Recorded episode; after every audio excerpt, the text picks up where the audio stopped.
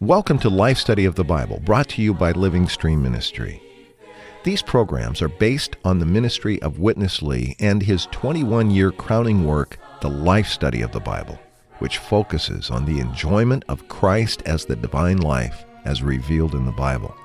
We hope that through these studies you'll be brought into a deeper enjoyment of the Scriptures and of our dear and precious Lord Jesus. You can contact us by sending email to radio at lsm.org or reach us toll free 888 Life Study. Now, let's join today's program. Our life study of Genesis today brings us to chapter 35, a wonderful chapter in the Holy Revelation. And to join us and help us get into it and enjoy it is Ed Marks. Ed, it's nice to see you back again. Yes, it's good to be back for another life study on the book of Genesis. Ed, we've had several programs recently that have focused on Jacob's dream in Genesis 28. Today's program is going to deal specifically with one item that appeared in that dream, the pillar, a very crucial part of this dream. I wonder if you would review maybe the components of his dream and say a little bit about the pillar for us briefly before we begin. Yes, Jacob's dream in Genesis 28 was quite marvelous. Uh, in his dream, he saw heaven opened, and in his dream, he saw a ladder bringing heaven to earth and joining earth to heaven. When he awoke from that dream, he made a marvelous statement. He said, This is none other than the house of God. This is the gate of heaven. And then he set up a pillar. He called the name of that place Bethel, which means the house of God. And in this particular message that we're about to listen to, we're going to focus again on the significance of the pillar. And I would just like to say a little bit about this from the previous radio broadcast. What we saw from Genesis is that Jacob took the stone which he used for a pillow and he set it up for a pillar after he awoke after having this dream. And the significance of this is that the Christ on whom we rest and whom we experience constitutes us into a pillar in the house of God, which is the church of the living God. Thank you, Ed, for that introduction. Let's join Witness Lee now with today's life study from Genesis chapter 35. In Genesis, the pillar set up by Jacob was called the house of God. Now, following Genesis, you have to come to First Kings because in First Kings you have the temple of God mentioned the first time. And the first development of the cedar pillar is the two pillars in the temple built by Solomon. Two pillars. Two in the Bible is the number of uh, testimony. Well, if you were there at the temple, right away you could see two pillars standing there testifying something. Even when Jacob set up the pillar, his concept was no doubt to have a testimony. And eventually, under the inspiration of the Spirit of God, he said that testimony is the house of God. And we all know the whole temple standing on this earth was a testimony to God. And today the principle is the same. The church is a testimony to God. In 1 Timothy 3 15, it says, The church is the pillar. This means the church as a whole is a testimony standing on this earth, even in the universe, to testify something of God. So these two pillars in front of the temple, standing there, were a strong testimony of God's building. Then, in Genesis, the pillar was the pillar of stone. But in First Kings, the pillars were of brass. In uh, interpreting the typology, we should all remember that brass in figure signifies God's judgment. This clearly indicates if we are going to be pillars, I tell you, we must realize we are persons under God's judgment. And not only under God's judgment, you got to be a person all the time under your own judgment. You have to say like what Paul did. I have been crucified. Why I have been crucified? Because I'm not good for anything in God's economy. I'm qualified for nothing but death. We all have to say, Lord, have mercy upon me. In me, there's no good. This is why I have been crucified. Yet not I, but Christ that lives. In the same principle, 1 Corinthians 15.10 could be applied. Paul said, I am what I am, not by myself, but by the grace of God. By myself, I am nothing. By myself, I can never be an apostle. By myself, I can never be the minister of God's living word. But I am what I am by God's grace. I labored more than others, but it is not I, but the grace of God. This is the brass. In the temple of God, I tell you, the pillars are brass. The ones who bear the burden are judged by beings. Not judged by others, judged by God. Ed, the first mention of pillar in the Bible, of course, was chapter 28. You referred to it in our introduction today, Jacob's dream. And at that time, we had one pillar made of stone. The next appearance uh, is in 1 Kings, where we see the plans for the temple. And now we have two pillars made of brass. What's the significance of this further development? Yes, this is quite marvelous. And just as you said, this is a further development of what Jacob saw in his dream in Genesis 28. He set up one pillar made of stone. He called that place the house of God. But when we come to Kings, we see that there are two pillars made of brass. The first thing we have to see is that there's not just one pillar in Kings, there's two pillars. Two is the number of testimony. And so the fact that there are two pillars means that the temple of God is the testimony of God. Also, we see in 1 Timothy 3:15 the house of God, which is the church of the living God, the pillar and base of the truth. The house of God is a pillar. The fact that there are two pillars indicates that the house of God, the church of God, as the reality of the temple in Kings, is the testimony of God, expressing God and testifying of the riches of God. Also, this pillar is made of brass. Brass in typology signifies God's judgment.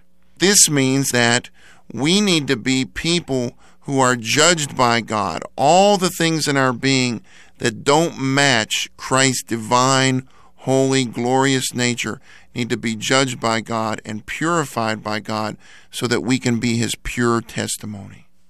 Ed, thank you very much. In the upcoming section, Witness Lee is going to talk about the spiritual significance of several numbers in the Bible. So before we get into that section, I wonder if you would say something about the principle of interpreting numbers in the Bible. Yes, I, I, would say this first. We need to realize that God Himself designed the temple. He is the architect of this building. No doubt, this temple came out of His heart, even down to the minutest measurements. These measurements came from the heart of God. So we need to see that the numbers and the measurements in the temple are very significant. Our study of numerology is based on a study given by F.W. Grant in the late 1800s. And F.W. Grant wrote a book called The Numerical Structure of Scripture. In this book, he says the following, which I think is very significant. He says, It is evident that the numerical seal is on all Scripture. And this is a witness of the Scripture's completeness and of its perfect inspiration. It's based upon the groundwork of F.W. Grant that we stand on his shoulders to get the light concerning the significance of the numbers related to the temple. Ed, that's going to be very helpful. And we bid our listeners just stay with us because the Lord will open up this whole matter and the significance of these numbers in the Old Testament. Let's rejoin Witness Lee now as he is discussing the dimensions of the pillars of the temple of God. The circumference is 12 cubits, and the height is 18 cubits. 18 cubits is the half of three units of 12 cubits. In other words, 18 is the half of three complete units. And every one unit is 12 cubits. And three units, you all can understand, the very triune God who has been dispensed into us. This, number one, indicates if you are going to be the pillar, you got to be filled, saturated, permeated with the triune God. But regardless how much God you will be filled with, what you have is just a part. You could never have God completely. The very God who is in you is also in the brother right beside you. You are the most one half. You need others to complete you. You need others. I tell you, I need you, and you need me. Then, circumference. A line of 12 cubits compass either of them about. You know, you can't measure circumference with an ruler. Do you realize this? You need a line. Why it composed this way? The purpose is just to impress you with the completion, the perfection of your being mingled with God. If you put these three things together, the brass, the 12 cubit circumference, and the 18 cubit height, you could see, my, to be a pillar, you have to be a person all the time under God's judgment. And also, you have to be a person fully, wholly, thoroughly, accurately, perfectly, completely saturated with God. You have to be the brass, and you have to be 12 cubits. But regardless how thoroughly, how uh, fully, wholly, perfectly, completely you are mingled with God, you have to realize you are just half. You need another one. Well, Ed, we've seen some marvelous numbers, and Witness Lee has made a marvelous point related to these numbers of our need of one another. Can you develop this more for us? Yes, we've seen from Brother Lee sharing thus far that 18 is one half of three complete units of 12 cubits. This is very significant. The number three, of course, is the number of the triune God. This means that if we're going to be a pillar in God's house, we need to be those who are filled, saturated, and permeated with the triune God. But regardless of how much we're filled, saturated, and permeated with the triune God, we need to realize we are not a complete unit. We are only half. This means that we need other brothers and sisters to complete us. No matter how gifted we are, how spiritual we think we are, we cannot be independent from the members of the body of Christ. We can use Paul as an example of this. When Paul got saved, he asked the Lord what he should do, and the Lord said, Go into the city, and it will be told you what you must do. And then the Lord sent a little brother named Ananias to Paul. Without Ananias, Paul had no way to receive his sight, and he had no way to start his ministry. This shows no matter how gifted we are, how much we're filled with the triune God, we need the brothers and sisters because they complete us and they perfect us. Also, we see from these numbers, uh, Brother Lee did mention the number 12. The number 12 is 4 times 3. 4 is the number of the creature. In Ezekiel, we have the four living creatures. 3 is the number of the triune God. This shows that man, as the leading creature, needs to be mingled with the triune God. And it's 12 cubits measured around the pillar. The circular dimension of the pillar is 12 cubits. To have a circle, you need to be very accurate and very complete.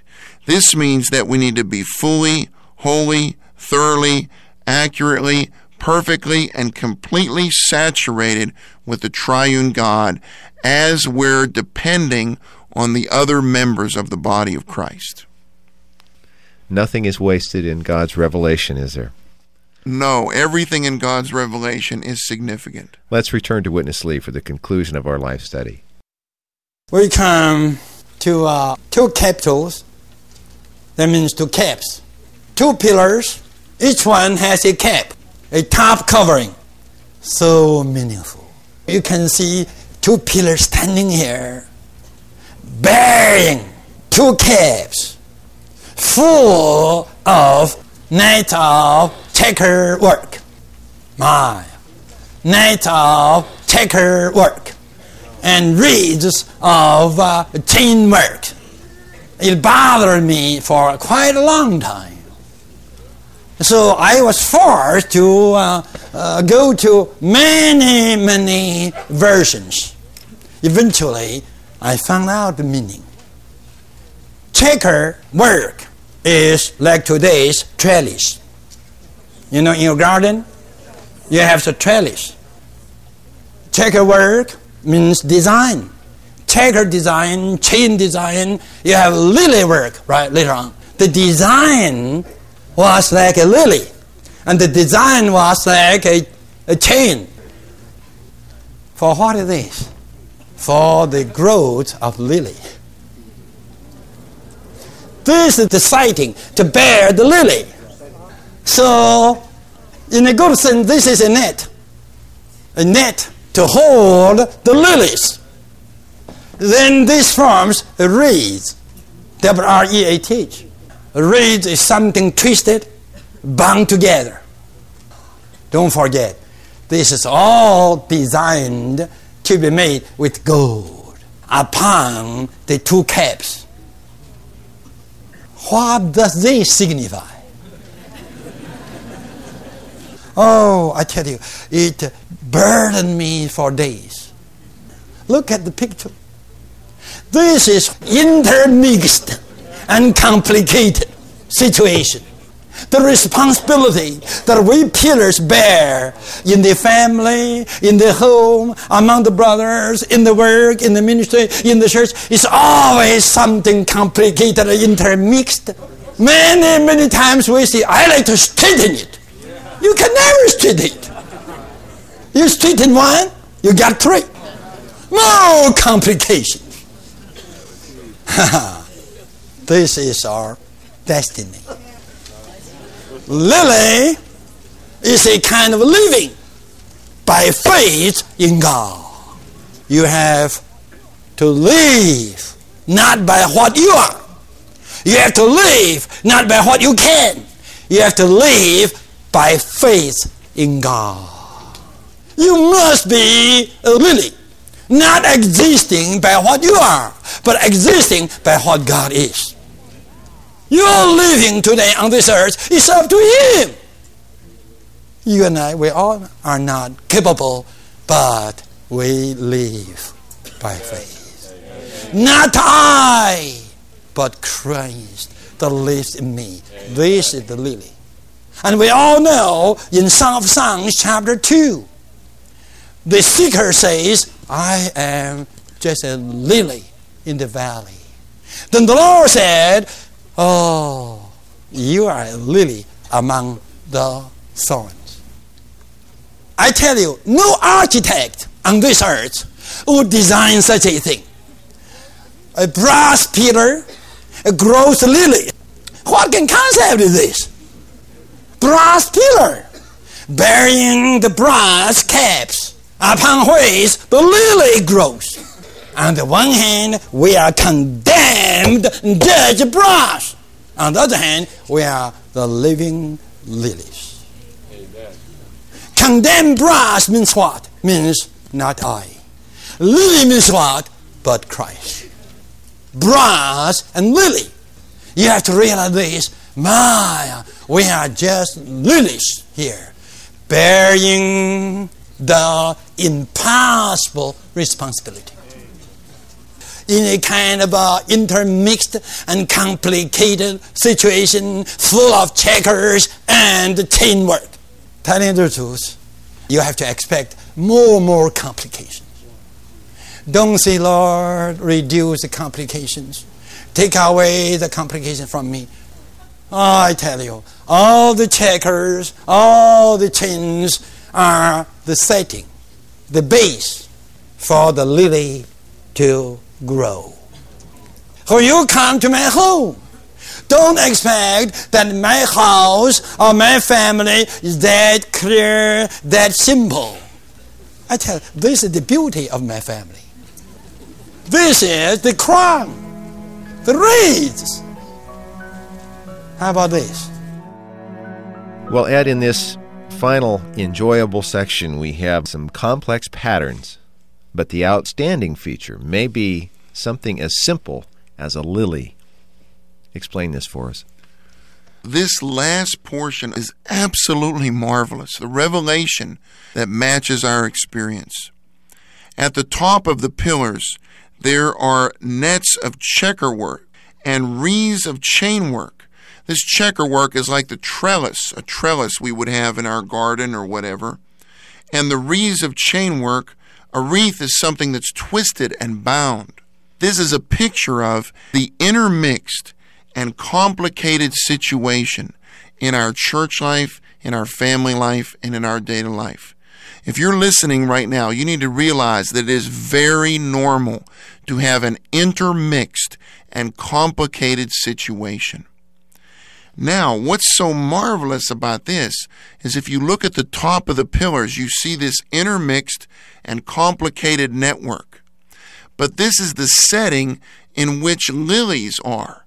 There are lilies in the midst of that network of checkerwork and wreaths of chainwork. What this means is that in the midst of our intermixed and complicated situation, we need to be lilies as a lily, this means that we live by faith in God. We live a life not by what we are or by what we can do, but we live a life under the care of God and we live a life by trusting in God. So, in the midst of our intermixed and complicated situation, this is the setting where we can live a life by rejecting our natural life and living by Christ as our life and trusting in God for everything. This makes us a perfected pillar in God's building. Now, this is absolutely marvelous. Listen, this pillar is made of brass, and this brass pillar grows a lily. Brass signifies God's judgment. That means our natural man is judged. The lily signifies we live a life by Christ, of trusting in God. So the brass is not I. The lily is but Christ. Like Paul said in Galatians 2:20, not I but Christ. I just pray that in the midst of our intermixed and complicated situation, we would be lilies, not living by our natural life, but living by the divine life, living a life of trusting in God and being under the total, complete, wonderful care of our Father God. Ed, we began the life study of Genesis talking about how this was a book of pictures. What a rich, marvelous picture we've had opened up for us today. Thank you very much for your fellowship. I look forward to your next time with us.